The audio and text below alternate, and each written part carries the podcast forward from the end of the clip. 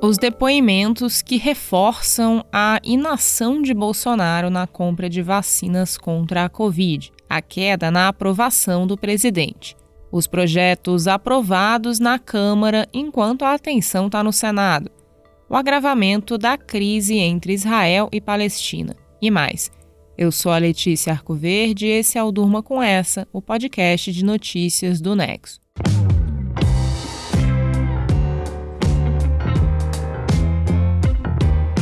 Hoje é sexta-feira, 14 de maio de 2021, dia de extratos da semana aqui no Durma, quando eu faço um resumo das principais notícias dos últimos dias. Vamos lá?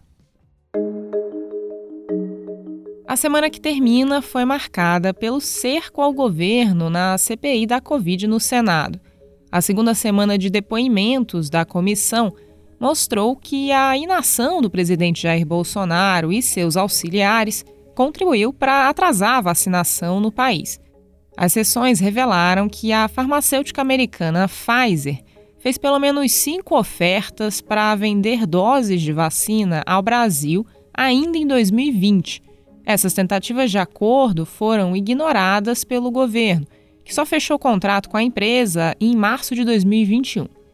As informações foram dadas por executivos da Pfizer e pelo ex-secretário de comunicação do Planalto, Fábio Weingarten. Ele apresentou uma carta enviada pela farmacêutica à cúpula do governo em setembro. Uma carta que passou dois meses sem resposta.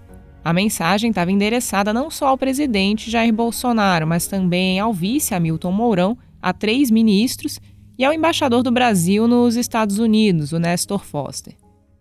Durante dois meses, nenhuma dessas autoridades respondeu à Pfizer? Pelo, que, pelo teor dessa carta, o senhor está correto. Muito obrigado. Esse foi o senador Randolph Rodrigues questionando Weingarten na comissão sobre o documento. Aqui no Nexo, Estevão Bertoni mostrou como essa carta reforça as falhas no processo de compra de vacinas pelo governo. O texto dele está na descrição do episódio de hoje, assim como os outros que eu citar aqui. O depoimento de Weingarten foi um dos mais acalorados na CPI, com acusações de mentira, ameaças de prisão e troca de xingamentos entre o filho mais velho do presidente, o senador Flávio Bolsonaro, e o relator da CPI, Renan Calheiros. Imagina a situação, um cidadão honesto ser preso por um vagabundo como Renan Calheiros. Marcos, Olha a desmoralização, não, a desmoralização. Estão perdendo a visão isso. do todo. Estão perdendo a isso. visão do todo. Não, não, não. Isso como é, Lu? Você é um vagabundo. Vagabundo é Vagabundo. você que roubou Você é um dinheiro do pessoal. É um Presidente, vagabundo. peraí. Seu presidente. gabinete. Por favor, Vagabundo. Aí estão os dois durante a sessão que foi nessa quarta. A Fernanda Boldrin fez um resumo dos pontos mais importantes da CPI até agora.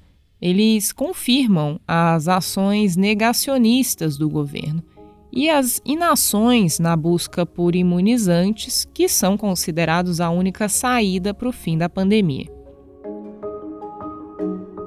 Uma pesquisa Datafolha divulgada essa semana revelou que a aprovação do presidente Bolsonaro, a parcela de pessoas que acham seu governo bom ou ótimo, caiu ao nível mais baixo desde o início do mandato, 24%. A rejeição, ou aqueles que consideram o governo ruim ou péssimo, segue alta em 45%, como mostrou aqui no Nexo a Isabela Cruz. Segundo o levantamento, mais de 70% da população acha que o governo menosprezou a pandemia e demorou para comprar vacinas. Numa semana em que o Senado atraiu atenções na política, a Câmara avançou temas controversos, como a gente falou aqui mesmo no Durma. Os deputados aprovaram um projeto de lei que afrouxa regras de licenciamento ambiental. O texto, que ainda vai ser analisado pelo Senado, dispensa várias atividades da necessidade de ter autorização de órgãos ambientais.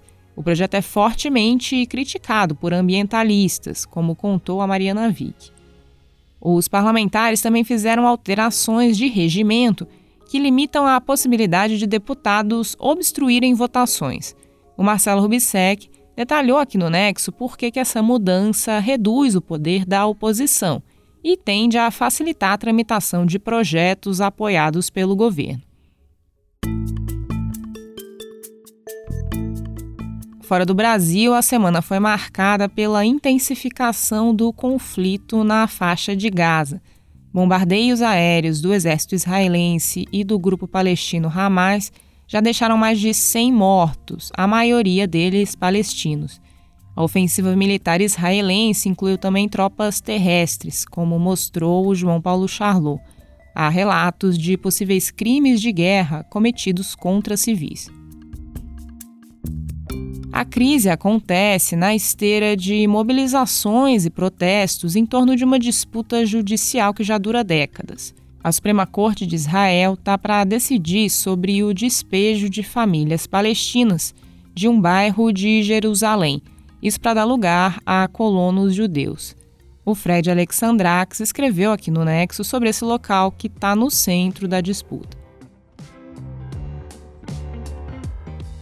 Esse foi mais um Extratos da Semana. Na segunda-feira, o Durma com Essa tá de volta.